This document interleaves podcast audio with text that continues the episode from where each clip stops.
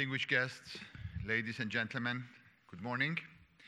Let me also start by thanking the organizers for this fantastic, fantastic opportunity uh, to be presenting uh, for a few minutes uh, what we are doing in the oil and gas industry, newly founded uh, industry in Cyprus, and, and what the vision is, what the strategy is uh, to help Cyprus become an energy hub, an energy center in the Eastern Mediterranean. Uh, first of all, let me say that uh, very, very, very simple, simple strategy here. How do we create a knowledge-based hydrocarbons industry that will provide top quality services uh, worldwide? And there is a very deep uh, thought behind this vision. It doesn't talk about monetizing the gas or the, or the liquids. It doesn't talk about um, uh, creating industries. It doesn't talk about uh, uh, all these things that will eventually happen short to midterm. We will see uh, the monetization of, monetization of the gas. We are already seeing a lot of um, services being rendered out of Cyprus. This vision talks about the number one, uh, the number one uh, uh, um, advantage that Cyprus has, which is its human talent. So the vision here is that once we extract the gas, once the gas is sold, once it's gone, what we are left with is with the best knowledge in the industry that would help us all of those services that today we have to import from outside legal, financial, accounting, commercial, technical that we are able to export them ourselves. So that's the long-term, long-term vision that the oil and gas industry is um, helping us uh, pursue. Now, uh, we are trying to uh, achieve this vision based on four pillars. Four pillars. I'm going to go very briefly through each one of them. Geopolitical alignment is the first one. The exploration uh, program is the second. Exploitation options is the third. And of course, a fourth, uh, what I call the fourth dimension, which is needed uh, if we are to uh, put Cyprus on the map as, as, an energy hub or an energy center.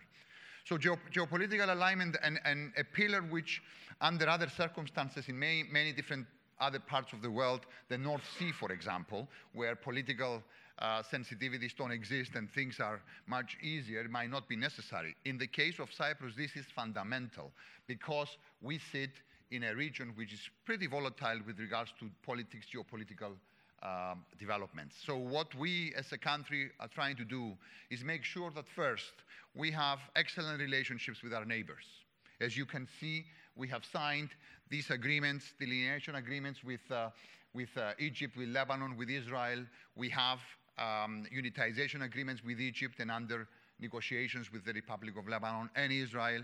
We are uh, only last week we signed an intergovernmental agreement for a, a subsea pipeline uh, between Cyprus and Egypt.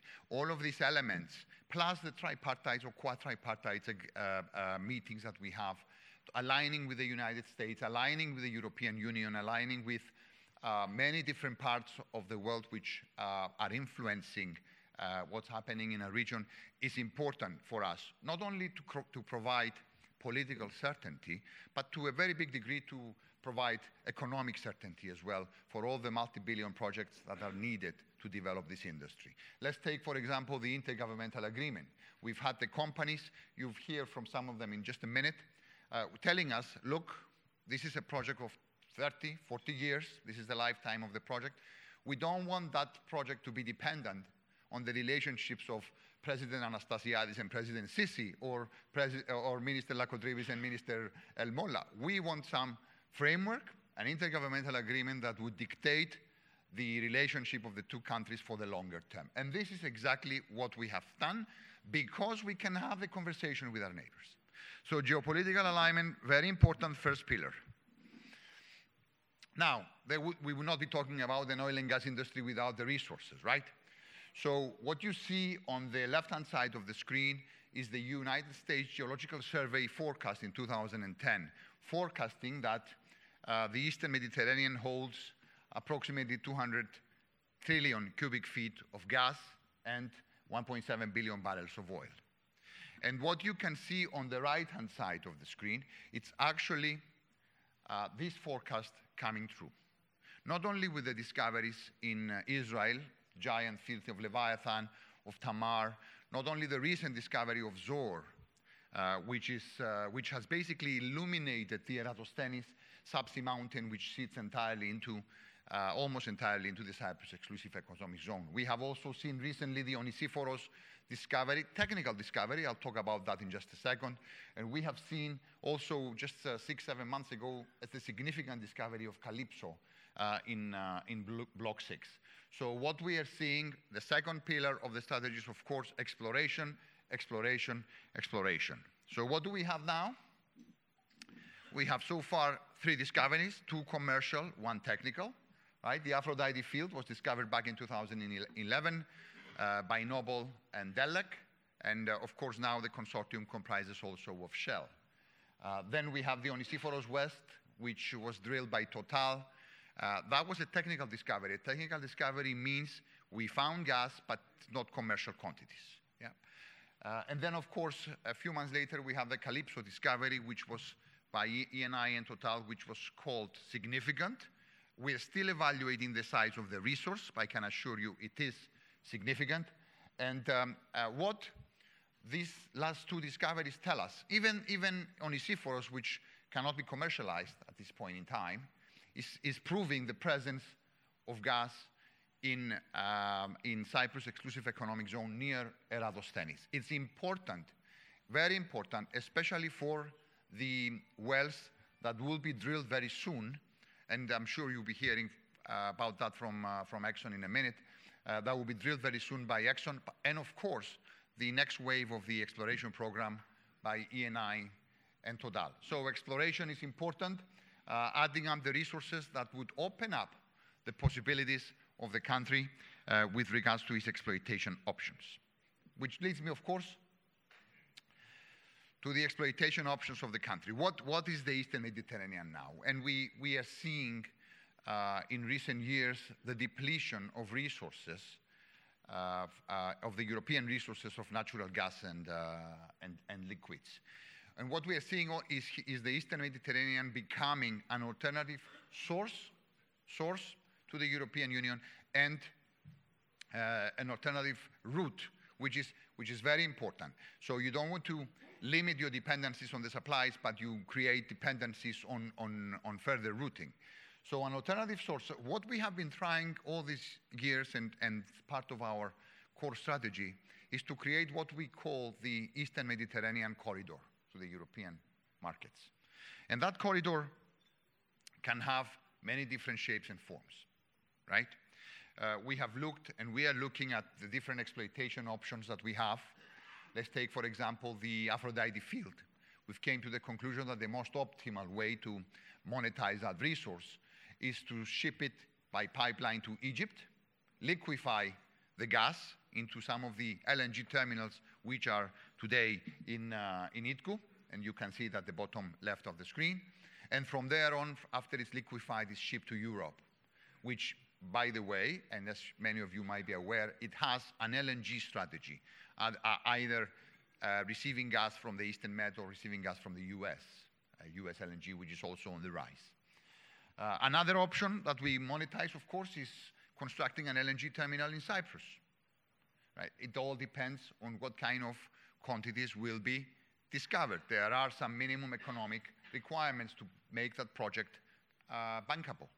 Uh, we have options for floating LNG. You may also have heard about the EastMed pipeline. It's a project which has uh, received interest from the European Union. It's receiving funding for the studies, right, to tell us whether a pipeline from um, the fields in the Eastern Med all the way to Greece and from there to continental Europe uh, makes economic sense. Will it be competitive? We know it can be done, right? But is it economic? Is it competitive? That's, uh, that's, that's questions. Of course, there's the options of uh, petrochemicals industries, right? And this is why the second pillar of the strategy exploration is important to determine which of these options, one or more, will be, uh, will be implementable.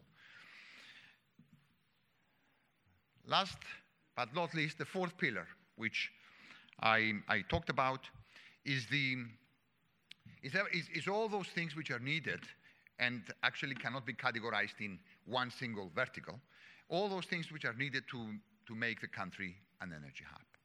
All those things which are needed uh, for the country to maximize the potential that it has sitting in the center of the uh, Northeast Mediterranean. For example, port facilities. We are now in the process, what you're seeing here, and this was sent to me by my colleague, uh, the Minister of, uh, of Transport. We're in the process now for creating a new port, uh, energy port at Vasilikos that will service the industry. Already we are seeing a lot of uh, servicing of other uh, countries' operations from, from Cyprus. We want to do more of that. Another thing which we are doing, how do we attract, retain, and develop talent? How, how do we do this, right? Fundamental when you start, when you start uh, a new industry such as this.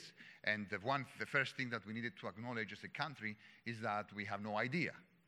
So we needed to attract, we need, we still do, we have a very um, intensive um, uh, training program. We have agreements with the companies which they pay us an annual fee that goes into training programs um, of uh, uh or internships, and we're um, expanding that. Now, and another thing which we're doing in this respect, how do we improve the legal regulatory framework, right? As we get as we go along into the the various steps of the oil and gas value chain, how do we make sure that we have the best, the best uh, legal regulatory framework that would host the, the big investments, the multinationals which are, are required in order to uh, proceed uh, with the project. And I can, I, can, I can mention many examples that we are looking into continuously. It's a continuous iteration of improving our uh, legal and regulatory uh, framework, framework. With that, um, uh, that will conclude my, my presentation, Stavros.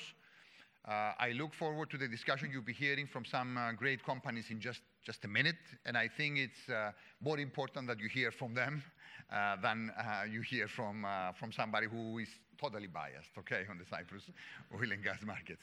So with that, thank you very much for your attention, and I look forward to good conversation in a minute. Thank you.